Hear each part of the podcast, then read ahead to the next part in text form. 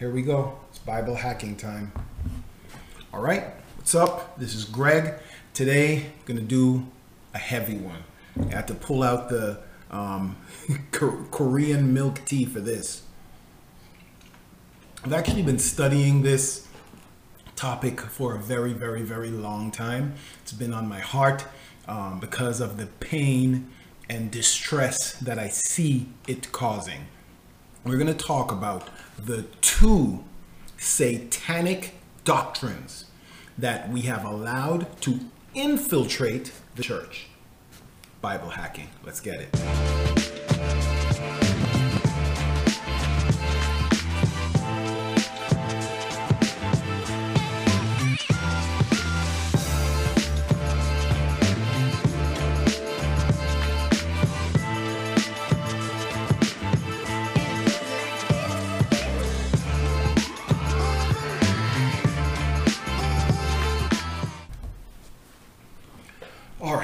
So two, and I actually call it the top two satanic teachings or doctrines that have infiltrated the church today.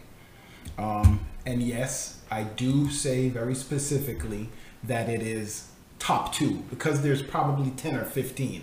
Like I've, I've literally been studying this for um, a couple of months now, like deep into the word and, you know, digging and trying to put stuff together. Hopefully this won't be too long of a, a, a, a, video, but we got to get through it because this is critical stuff. And we're going to highlight again the importance of recognizing um, false teachers. So, um, why is this important? Important more than just verses taken out of context, and they're kind of frankly taken out of context wildly. Uh, and that's relevant. Like we're going to come to that at a later point in the story in, in today's video and explain why that's important.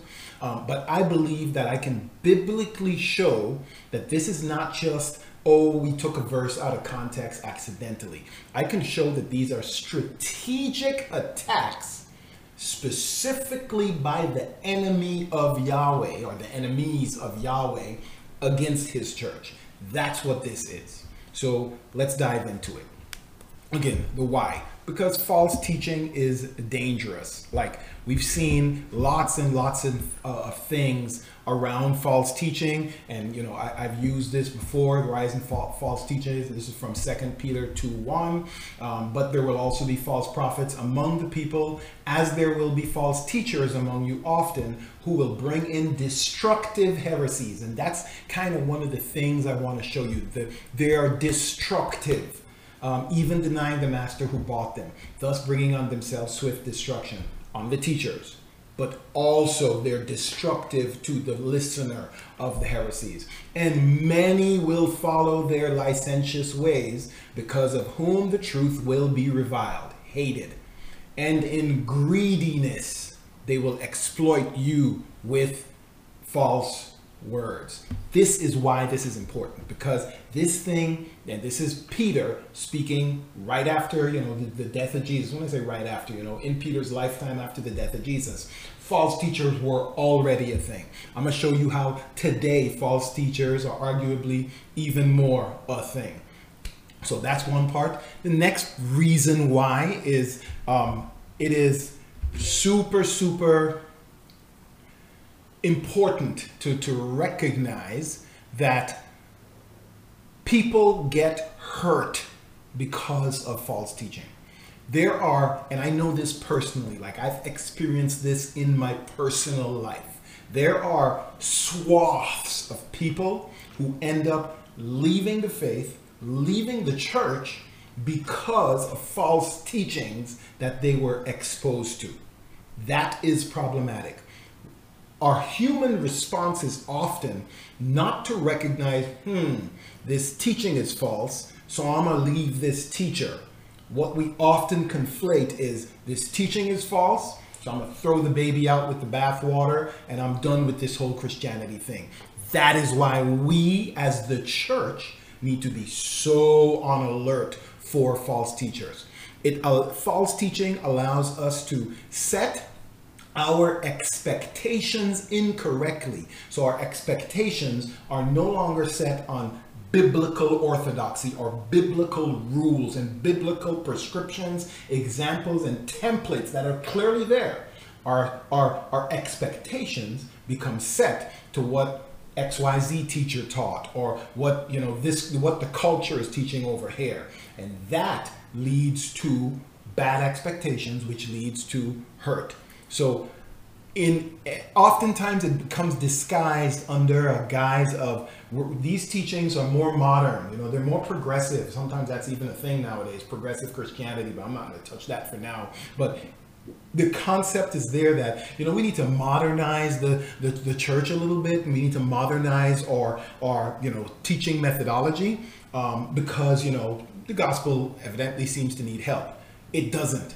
And because we've been flexible or lenient with what we accept and what we don't accept and because of the fake guise of unity we forget that jesus said i come with a sword to divide like that was one of the things that Jesus came to do. He wanted to divide the wheat from the chaff. He wanted to divide the wrong from the right. Like he beefed with the religious leaders, the Pharisees and the Sadducees constantly because they were misrepresenting Yahweh's plan and Yahweh's law and Yahweh's principles. And Jesus did what? He didn't say it's okay for the sake of peace. We'll just be no. He went headfirst against it. Oftentimes we are not willing to go headfirst against wrong doctrine. I'm gonna try to do that here today. So um, we already spoke on Second Peter. Let me give you something else from Peter um, right here um, and here. Um, this is another. This is from. This is from. Uh, oops, did I go the wrong place? Nope. Let me go back to Second Peter here. Many will follow false words. Yeah. So this is the part I wanted to get to. And um, so destructive heresy. So Peter's talking about false teachers. Many will follow their licentious ways. Greediness, they will exploit you. I need you to see the parallel that's being drawn here. For if God did not spare the angels who sinned and held them held them captive in Tartarus. Let's park there for a minute. What is Peter talking about? So those who have studied the, the, the wording here, the phrasing, angels who sinned, that term comes straight, and I'll show you more proof of this in a minute. That term comes straight out of 1 Enoch. No, I am not saying 1 Enoch is canon. It is not canon, but it doesn't need to be canon. I'm saying Peter very obviously knew the content of 1 Peter, uh, sorry, of 1 Enoch, and he was engaging with it why? We spoke about communicative communicative methods already. Peter was engaging with what he knew his audience would understand. They read First Enoch. It was well read in the Second Temple era, so that's this period of time from about 200 BC to you know around now when Peter was there, 50, 60, 70 years before 70 years um, after the birth of Christ. That's so. This is why he's engaging with it, and we'll see Paul do this in other places as well. Um, furthermore, it says, for the angels who sinned. So we're talking here about the angels who left their heavenly estate in Genesis 6, you know, 4-ish, somewhere around there, and um, came down to earth and they, they bonded with human women and their offspring was evil. Their offspring was giants. And we won't get too deep into it, but Enoch goes very deep into that. And it talks about how um, that caused or that accelerated the depravity of man. Um, so that's what they're talking about. Also interested in is you can see he held them captive in Tartarus.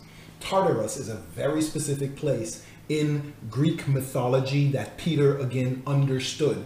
And it is where evil spirits that have um, gone against God are held in chains. This is not hell. This is a different place that's specific for those angels. If you read 1 Enoch, you see that that is where those the, the fallen angels that that came down and sinned that is where they were held captive. So this is very clearly from, you know, uh, uh, drawing on, I should say, first Enoch. So Peter goes from false prophets to angels that sin to Noah. So uh, he did not spare the ancient word, preserve nor proclaim of righteousness. And in the, the, the, the sequence of the Old Testament, immediately after the angels who sinned and the giants and Nephilim comes the, like literally the verse after comes Noah, and then he touches on Sodom and Gomorrah, and he ties here Sodom and Gomorrah to the angels that sinned and to the flood of, of uh, you know around Noah. What's the tie together there though? If you remember the Sodom and Gomorrah tale in I believe it was Genesis, um, a key part of it where the people of Sodom, the men of Sodom, sought to have relations with the angels that were visiting Lot in Sodom. So you see a you see a parallel there already, right? angels coming down, sinning, and accelerating the depravity of man. And Enoch goes into this and explains how did they do that? By teaching them false doctrines, teaching them things they should not have had their teaching man things man should not have had his hands on. And Enoch describes it as um, metallurgy, the making of weapons, the using of um, roots for pharmakeia, for you know witchcraft and for hallucinogenic type stuff. That is what the angels came down and taught the humans in Enoch. That caused earth or man to become exceedingly wicked. You see the parallel here? Angels coming down, teaching man things that harm man bad angels coming the angels rebelling, coming down, teaching man things that harm man. Sodom and Gomorrah, men trying to connect with angels, same thing. That harms man. What did God have to do in both cases? In Sodom and Gomorrah, he wiped them out with, with fire. In um, the, the, the Noah period, he wiped it out, wiped, wiped them out with water.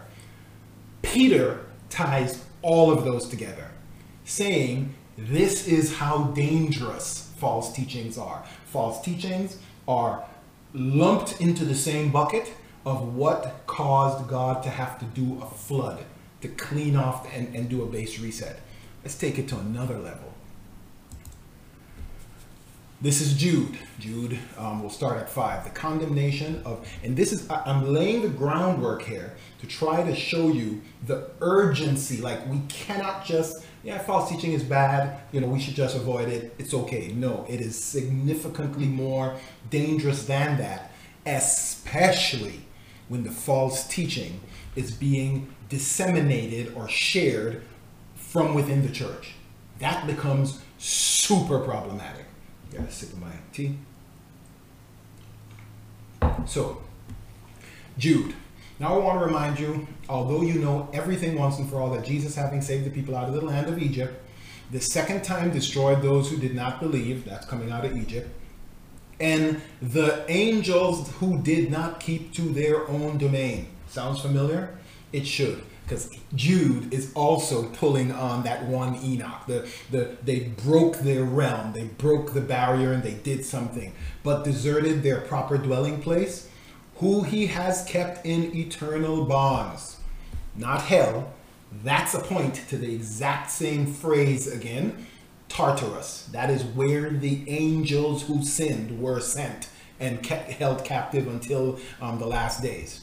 Under deep gloom for the judgment of, of the great day, as we see here. What does Jude pull into it now immediately? As Sodom and Gomorrah and the terms around them indulge in sexual, sexual immorality and pursued unnatural desire. See the same principle again? Condemnation of ungodly false teachers. Excuse me. Being linked to the angels that came down, broke their heavenly domain, and sinned. Being linked to Sodom and Gomorrah. Both cases caused utter destruction of the people involved with it. This is so so Jude and Peter both are alluding to the extreme they're not minimizing this. Like the first century israelite that heard this and you tell them about enoch and you draw that parallel. You tell them about sodom and gomorrah they are not wondering i wonder what that they knew exact that's oh my god we got to be careful. This is utter destruction. And that is why false teachers especially in the church or from within the church being spread throughout the church is so super dangerous. So, what are the two top? Like I said, there are others, but I, I, I did my study and I feel like these are the two that are most dangerous. What are the two top false satanic doctrines that have infiltrated the church. Number one, it's called the law of attraction.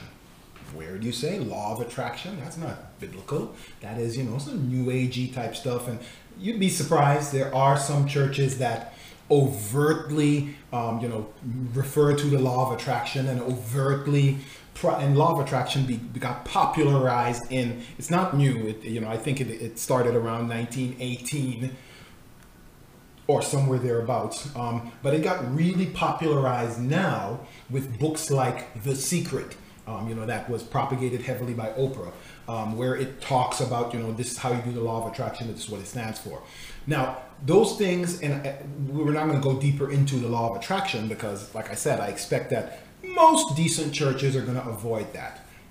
Churches like, and I'm sorry, but I got to call names because if you are, and please, I beg you again, don't allow this to tune you out. If I say the name of something or a group or an organization that you like, listen to, um, have been blessed by, um, or genuinely blessed by, I ask you to not take offense to it yet. Why? A couple of basic reasons. One, our belief system is not based on feelings. So it's not based on, yeah, but I felt so blessed and I felt so good.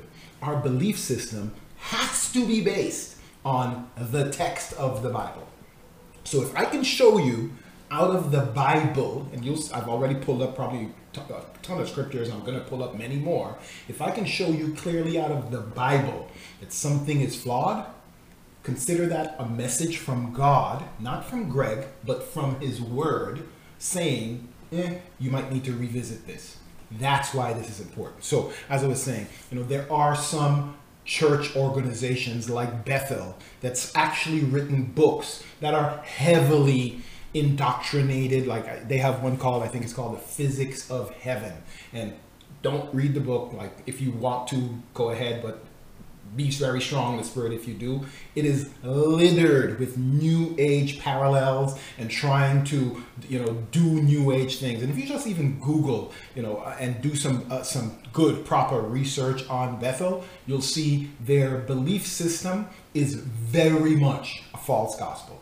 Like not a little bit, super super false they've done things like um, have the, a staff on their stage they they propagate things such as uh, what do they call it grave soaking where you lie on the grave of um, you know a, a, christian leader that died to try to like sleep on the actual grave to try to soak up some of his anoint like that's not biblical that is literally a cult and this is propagated from churches like Bethel. So, you know, in some cases it's overt. In many cases it's not. So you might not hear the law of attraction, but what you will hear is word of faith. You may hear positive confession. You know, be careful what you say and how you say it. You may hear, or you have to decree and declare um, you may hear, you know, um, things like, um, and I'm going to show you one right now from scripture. Here we go. Um, boom. There you go. So here's one um, explicitly from scripture where, um, you know, we've, we've been told this. He who calls things that are not as though they are. And what the, and I'm to leave that sit there so you can soak it in for a minute what the, the, the, the word of faith, positive confession, decree and declare uh, um, um, doctrine teaches is that that is what we should do. I've heard um, Joyce Myers, I believe was was was her name, um, say we are like I've been taught this. Like I went to a leading Word of Faith university and I heard this preached in chapel consistently. We and I've repeated it and I've had to repent from that. We are little gods. God has instilled us with his characteristics, and God created the earth. Therefore, we can also do creation things. We can also speak things as though they are. However, that verse that we're looking at right here, that's Romans 4:17, call the things that are not as though they are. Um, it, it, we need to, again, and I've spoken about this in prior videos, go and look for that. I'll put the link in the bottom um, at the end of this video where you can talk where I've spoken about a good study methodology. One of the things you need to do with every verse you've read, and I listed out four questions, I'm not going to rehash that content here. One of the things you need to do is look at the context, like what is going on around, call the things that are not as though they are. Let's scroll up.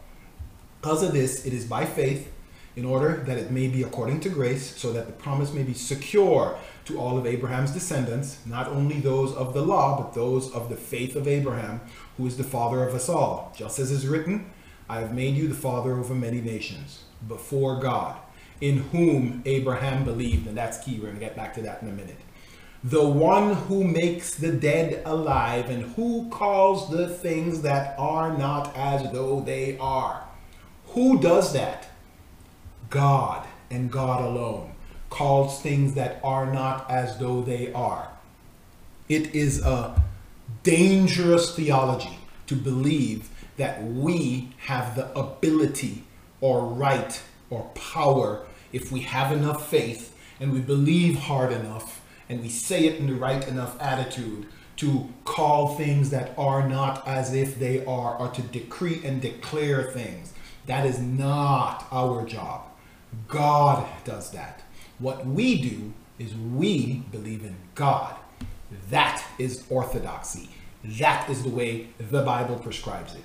And we've gotten so comfortable with this being taught as if it's something we can do that many of you are probably shaking your heads right now going, no, that can't be like, you got to declare, you got to decree. But I'll ask you this if we have the power to declare and decree and call things that are not as though they are, what do we need God for? Exactly. We don't need God anymore. And this falls into that same bucket of making a, a lowered standard or deflated opinion of God and inflating our opinion.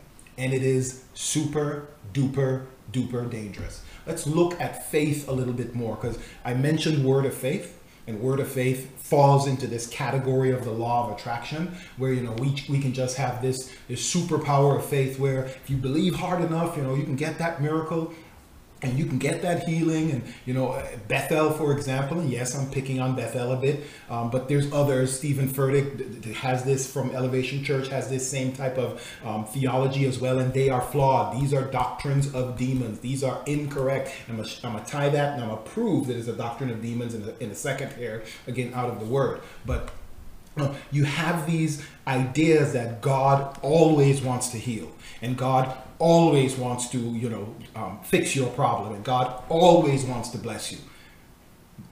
It's simply not true. There are many people throughout the, the, the Bible that died, that were sick, and that, that, that, that did not get healed. I've used as an example before pretty much all of the apostles. Some of them got sawn in half. Some of them were crucified. Um, some of them were imprisoned. Um, Paul didn't die happy. Like that is the if, if if you're going to pick anything as a template that would be more the template than god always wants to heal. Like there are times when it is god's will and he says hey i'm going to heal you. But we need to have faith in god not blind faith. So let's let's let's dive a little smidge deeper into that right quick. So um here is a very interesting one that's been um, misused to oblivion. And truly I say to you, this is Matthew 21, a couple of verses here. If you have the faith to do, and do not doubt, sorry, you will do not only what was just done to the fig tree, so Jesus caused the fig tree to wither away, but even if you say to this mountain, be lifted up and thrown into the sea, it will happen. And whatever you ask in prayer, if you believe, you will receive. I need you to, to, to follow me super carefully here. This is where sometimes the English or our Christianese, like a word like faith, which outside of a Christian context might not mean much to you it, it means whatever we believe it means because you know or whatever a teacher or a pastor has taught us and we've all often been taught you know hebrews 11 faith is the evidence of things not seen substance of things hoped for i probably flipped that around but you get what i'm talking about you know faith is you know but I need you to understand something. At no point, you switch screens there, at no point in the Bible does the Bible prescribe blind faith. That is not a biblical thing. We are not supposed to have faith in whatever. I want that Lexus. My mom's going to be healed. Cancer is going to be gone. And I'm having faith that cancer is going to be gone. Like, that is not a biblical prescribed thing. You know how the Bible prescribes faith? I'm going to show you right now. The Bible prescribes faith, and this is one example. Truly, I say to you, if you have faith and do not doubt, you will not only um, get what was done to the fig tree, but even if you say to this mountain.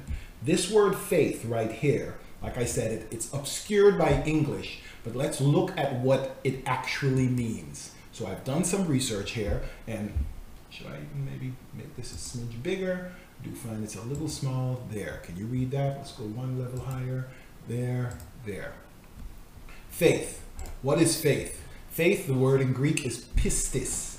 And faith is linked to, and I want you to see the various terms here faithfulness, what can be believed, trust, loyalty, oath, confidence, proof. Are you following me? Let me give you some more.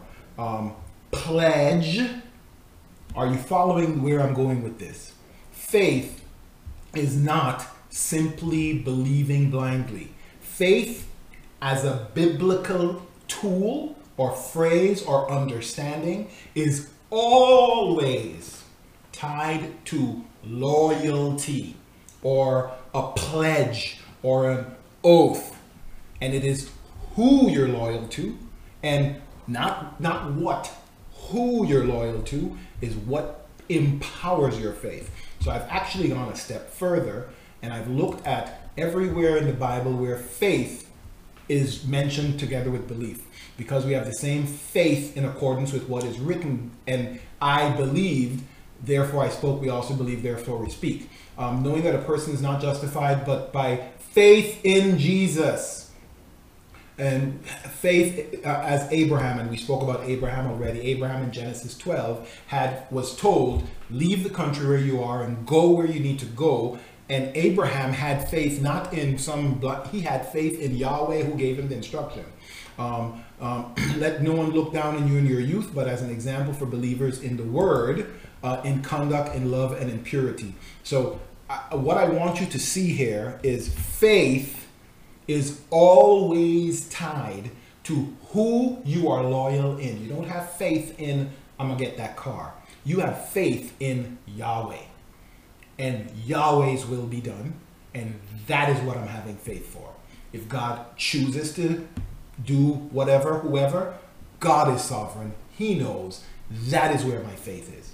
So this Star Wars, the Force type power, where we have some kind of weird power where it's like you know we could close our eyes and reach out like Baby Yoda and things will fly to us. Not scriptural at all. Maybe Star Wars ish, but not scriptural. Our faith, from a biblical perspective, is always tied in who we have faith in, who we are loyal to, who we um, have an oath in who is guaranteeing it? And I'm gonna switch back again. Who is guaranteeing it? Loyalty, oath, trust, confidence, um, fidelity. That is the faith that the Bible prescribes. So the, the concept of, of, of word of faith and decree, declare, etc., etc., super, superbly flawed. So I mentioned that this is and all of this this all of this stuff we spoke about decree, declare, we're little gods, etc. I mentioned and I was pretty harsh and I said this is a doctrine of devils. Let me prove to you how I came up with that. We all know the fall. And now the serpent was more crafty than any other animal which Yahweh God had made, and we go down. The serpent tempts Eve with for God knows that on the day you both eat from the fruit that God told you not to eat from, this is the lie that the serpent is telling Eve, then your eyes will be opened and you both will be like gods. the first rebellion was the enemy trying to convince us that if we break God's law, we could be just like God's. You hear a similarity there? We can decree and declare just like God. We can speak what is not as if it is, just like God. This is a doctrine of devils. We are subservient to God. What God says and what God's will is, that's what will be done. We have faith, and we have our faith in Yahweh, not in what our heart cries for. And that is why law of attraction, word of faith, positive confession, decree, declare, we are little gods. That's why that being injected into the church, into our theology, into what you'll hear from a lot of pulpits is super duper duper dangerous. And like I said, I have personal experience with this. What if you are told to pray super hard for something that's not God's will? You know the amount of people that have left the faith because somebody told them if you pray hard enough and have faith enough, believe it's going to be done, it will happen. And it never happened. What happens to those people that have prayed that for three, four, five, six, seven, eight years and it doesn't happen? Oftentimes, they don't reject the person who gave them the bad teaching. They reject the God who they thought they were praying to. But they weren't praying to God. They were praying their hearts. They were praying what they wanted, not what God's will was. That's why that word of faith thing is so dangerous because it causes destruction of souls. That's what it causes. So, promised um, we had two. So, number two. And number two is what I have classified as mysticism. So, mysticism is pretty huge in the Bible. Um, and it's like spoken against very, very, very clearly. And I'm to kind of try to run through this a little bit because um, there's a lot of content here. Um, Paul touched on mysticism a whole, whole, whole, whole lot. And let me get a couple of these things pulled up and I'll show you where culturally this happens. And then we're going to discuss how do we combat those two things and you know all of the teachings behind them. I'll, i have the not the answer, but I have you know some prescribed steps that we can do as well. Nonetheless, mysticism. Um, Colossians two. As a matter of fact, the entire book of Colossians is Paul dealing with something that scholars called syncretism. And what the Colossians were doing is they were mixing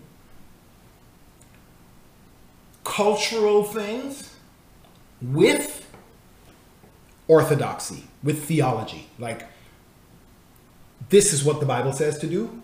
This is what the culture says to do. We'll blend up, we'll take a little of this and a little of that to make it more appealing, and therefore we'll come up with inadvertently.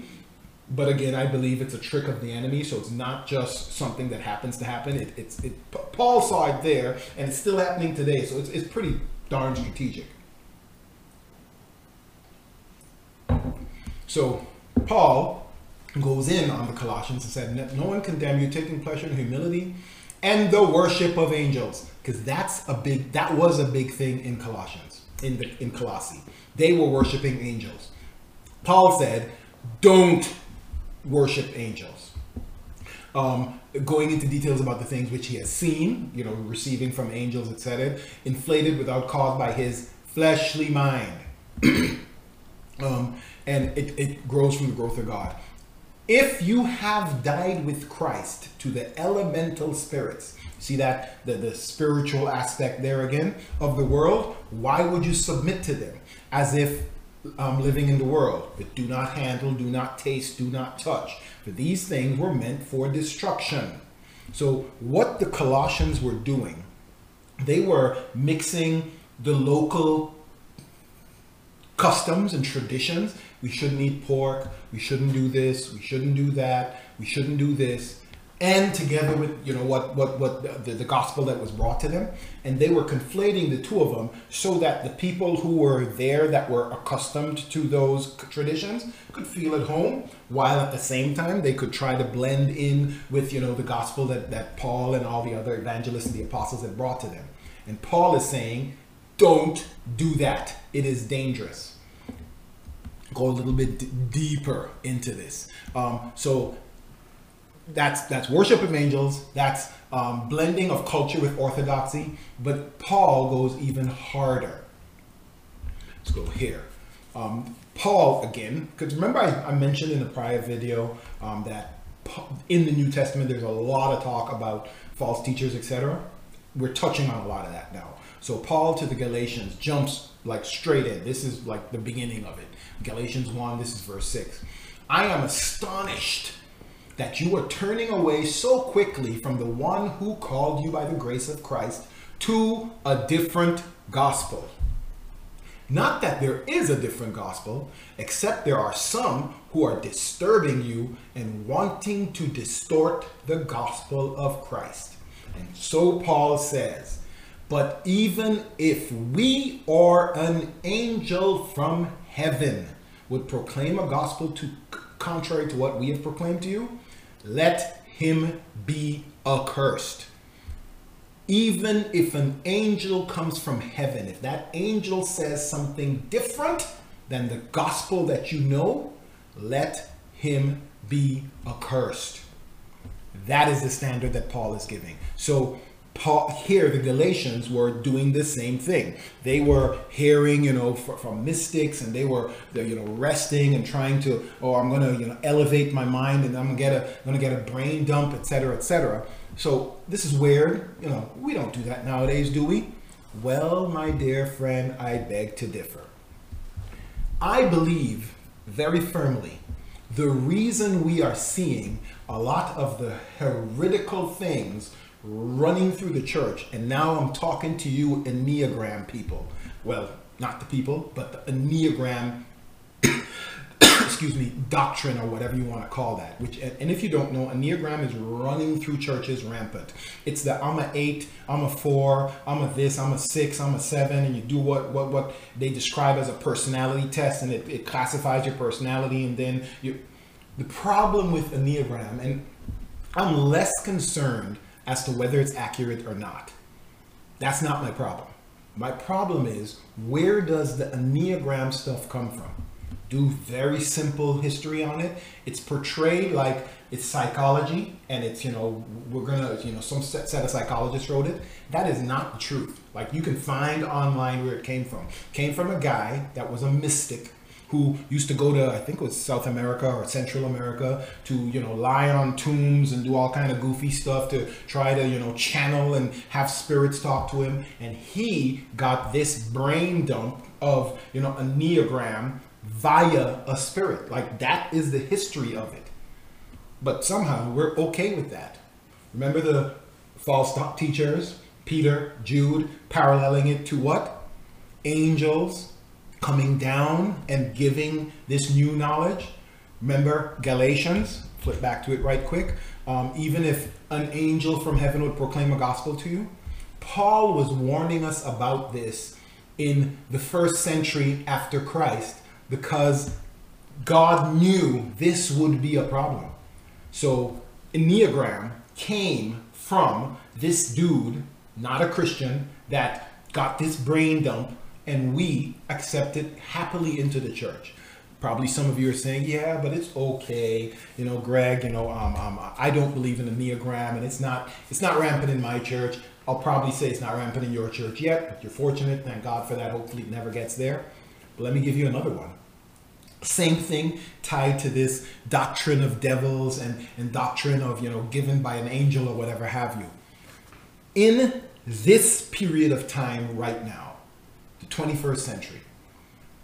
We actually have a Bible translation, it's called the Passion Translation, that does exactly this. And I'm sure, like YouVersion, the Bible app that I use um, on my phone for, you know, like if I'm just reading or something like that, not what I'm studying. YouVersion has the Passion Translation in there. And it seems like, yes, mm, translation seems harmless enough. But I need you to understand something about the Passion, a couple of things about the Passion Translation. And if you do a little research on like where does it, and this is why again we have to study to show ourselves approved. if you do a little research on where does this Passion Translation come from, Passion Translation comes from one gentleman. His name is Brian Simmons.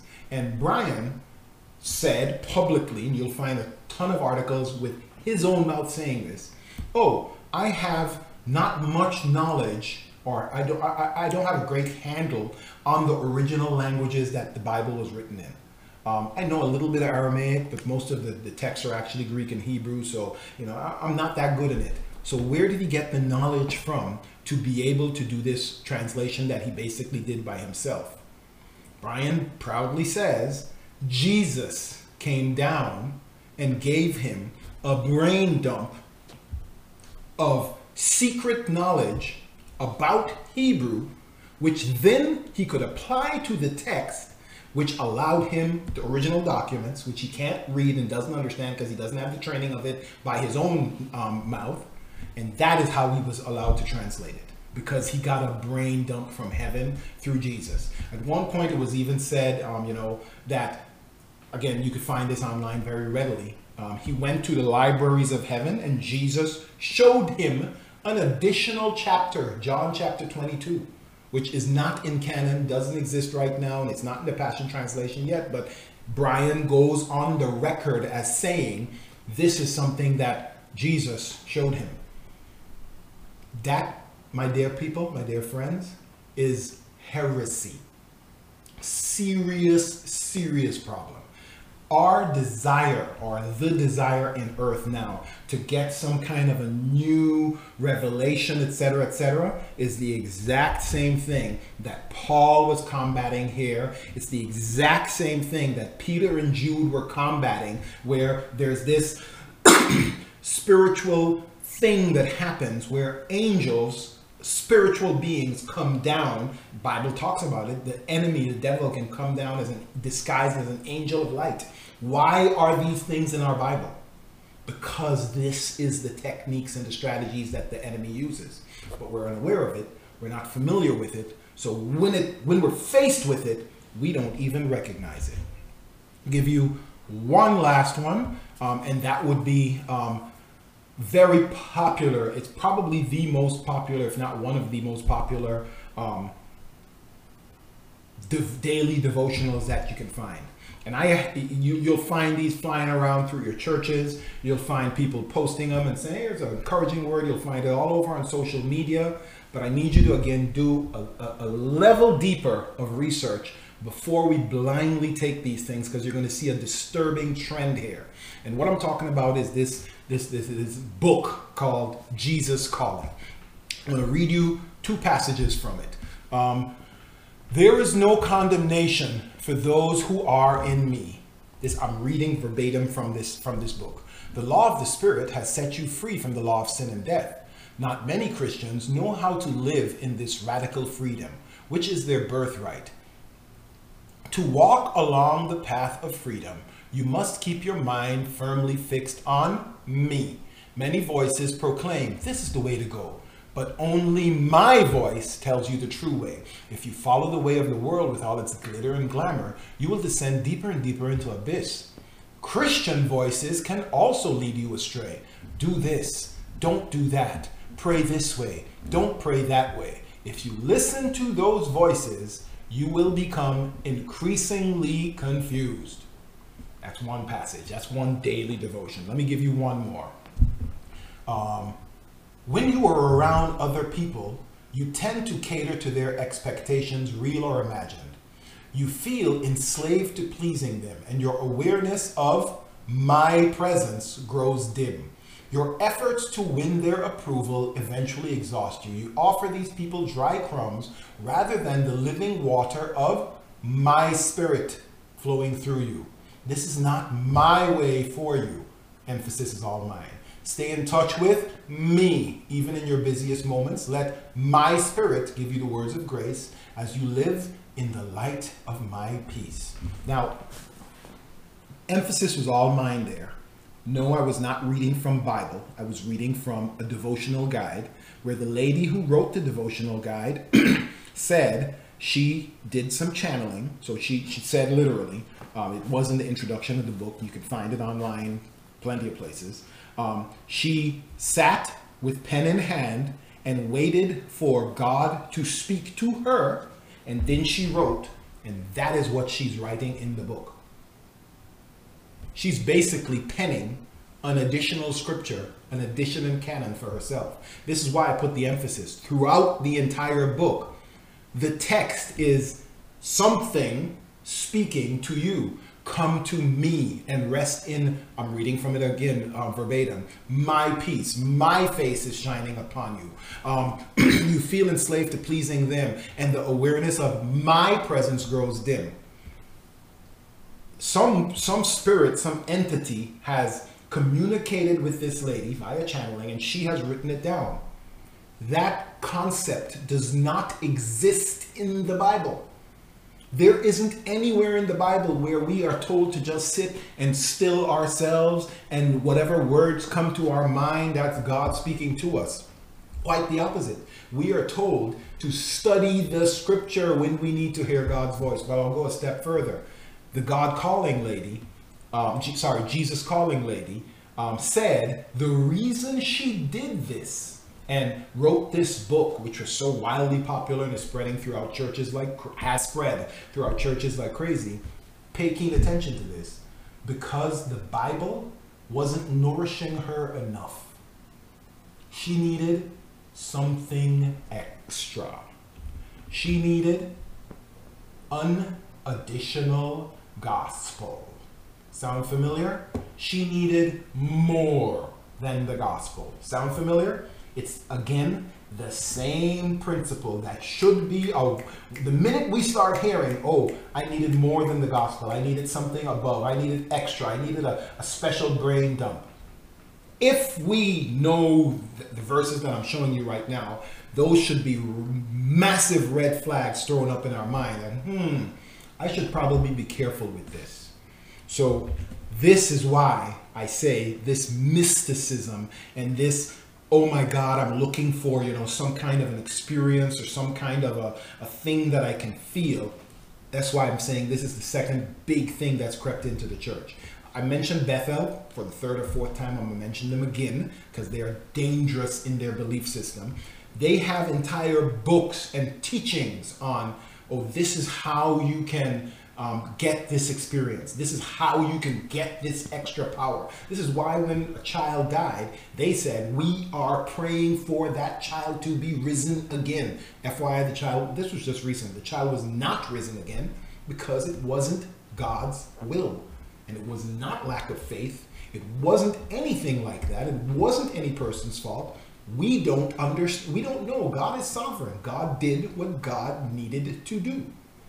Period. So, how do we combat this? And I'm going to give you a couple more scriptures. um, let me scroll up a little bit. Boom, right there. No, sorry. There we go. That's what I wanted to show you. Okay. So, how do we combat this? The first way we combat this, so one of the things I mentioned is all of the, um, start with the bottom one first. One of the things I mentioned is the, um, you know mysticism and we're always looking for a new you know be wary of people who come to you with i have a new brain dump or something from directly from the from heavenlies or something along those lines. If it's you got to just get it from your bible. It's as simple as that. So what Paul, that's called syncret syn, losing the word. Syncretism. Hold on a second. Hold on, hold on. there we go that's called syncretism, you know, mixing of tradition and, you know, other cultural things with the Bible, and it's dangerous. The opposite of syncretism is what's called contextualization. And Paul was a, a, genius at contextualization. So let me show you an example. And that is one of the keys of what we can do and what we should be doing well to be able to get the gospel across.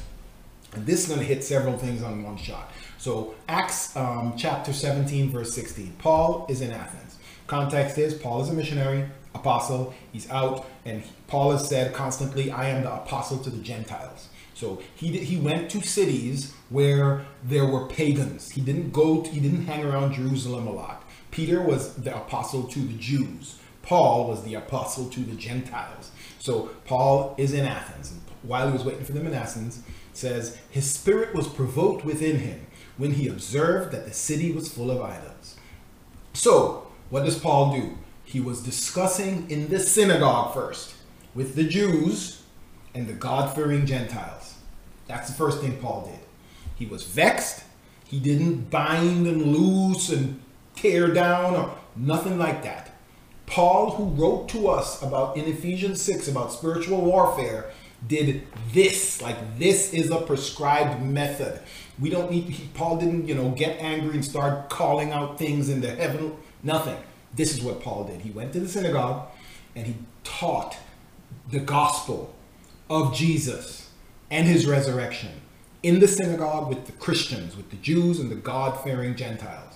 Then he went in the marketplace with anyone who happened to be there. And then um, others said he appears to be a proclaimer of foreign deities. Why foreign deities? Because they were not familiar with Jesus. They had their um, Dianas, they had the Acropolis, you know, the, the they they uh, maybe I'm saying that name wrong, but they had the you know the the the the, the the, the, the, temples where they worshipped, you know, all of the Greek gods, you know, Zeus, etc., etc. And because he was proclaiming the good news about Jesus and Jesus' resurrection, so that's confirming what I said he was talking about in the synagogue and in the marketplace, um, they gra- took hold of him and brought him to Areopagus, saying, May we learn what is this new teaching being proclaimed by you. So, context Paul comes to the city, he sees these people worshiping idols. He immediately goes to the church and says, This is what we should be worshiping. Like, we need to worship Jesus and Jesus alone. And Jesus is the true king. Like, Jesus is Yahweh's son embodied in flesh and he died and he was resurrected and Yahweh is king over all of all every other god. Old Testament is rife with Yahweh versus the gods and Yahweh is the one that wins always end of story. So they bring Paul to Areopagus, which is, you know, this rock and it still exists today. And it's looking over onto where you see all those, you know, the columns and stuff where they had basically a temple for Athena and, you know, all of the other Greek um, deities. And they ask Paul, and Paul starts preaching in this temple for Greek deities. And what does Paul do? This is contextualization.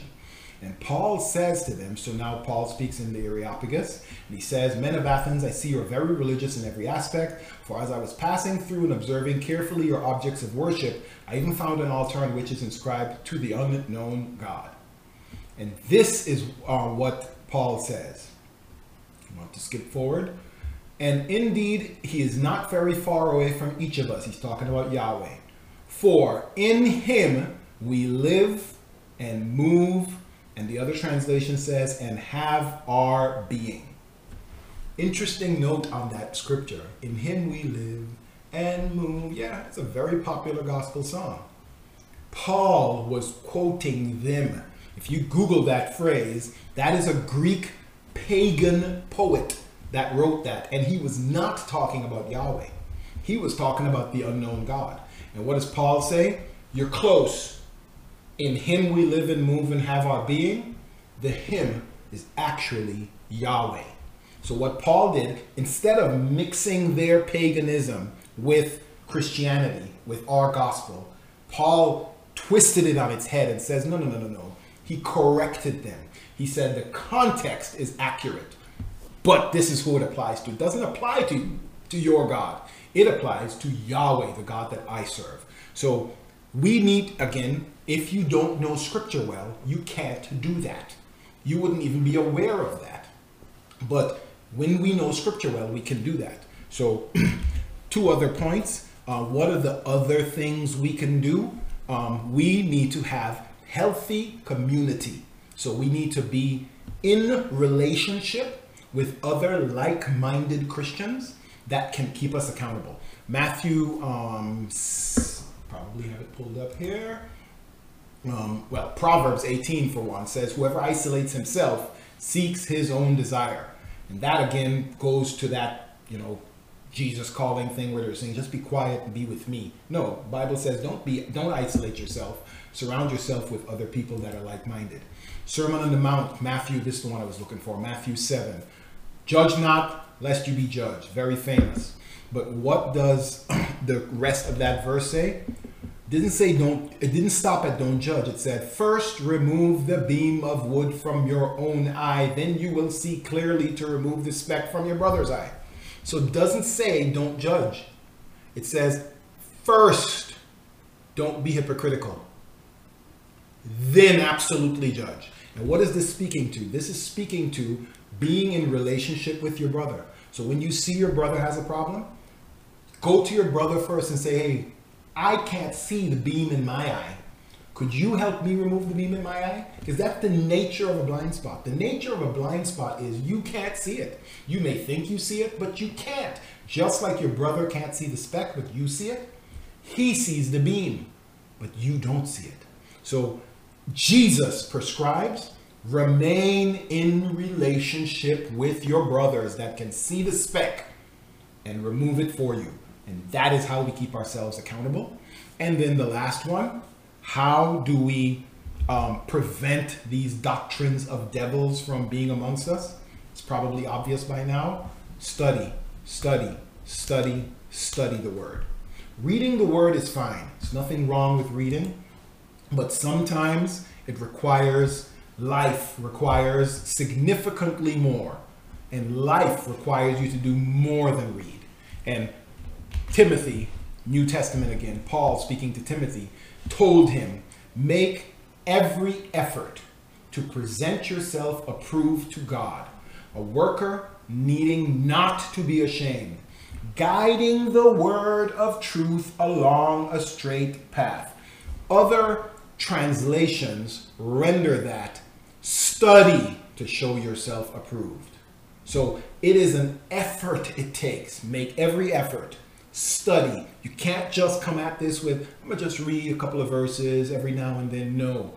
We need to do more. Why? Because we need to guide the word of truth along that straight path, avoiding pointless chatter, for it will progress to greater ungodliness. And the message of greater ungodliness will spread like disease. For example, and Paul goes ahead and lists two guys, Hymenaeus and Philetus, who have deviated concerning the truth. And they are upsetting the faith of some. More false teaching stuff in the New Testament. And I'll close on this scripture. Paul's charge to Timothy. This is in First Timothy. Fight the good fight. Again, effort. It's, it's not intuitive. We got to fight. We got to work to it. Um, because, and having faith in good conscience, which some, because they have rejected faith in good conscience, have suffered shipwreck concerning their faith, among whom the same two names, Hymenaeus and Alexander, who I have handed over to Satan, in order that they may be taught not to blaspheme. We have to work hard at knowing our word, being in relationship, and again, studying the word so that we can combat recognize, detect quickly when doctrines of demons are infiltrating our churches. And we need to be able to see it quickly so that we can react, so that people won't get hurt. That's what this is about. It's more than just about, yeah, but it blessed me, but it felt nice. I liked the song, but it was so cool and so awesome, and I just felt tingly all over. That's selfish. If what you are feeling tingly all over is causing your brother to stumble, Bible prescribes the tingly all over is not important. Our first concern needs to be about our brother. This is why we need to focus on the text more. This has been an awesome Bible hack. I hope this has been beneficial to you. Um, as usual, like, subscribe, comment, etc. Share it. Um, Looking forward to doing one of these with you again soon. Any further questions or clarifications you want, dump them in the comment section. I'll be more than glad to, you know, engage with you. One of these days we'll do a Q&A soon. Thank you. This is Greg. This has been Bible Hacking.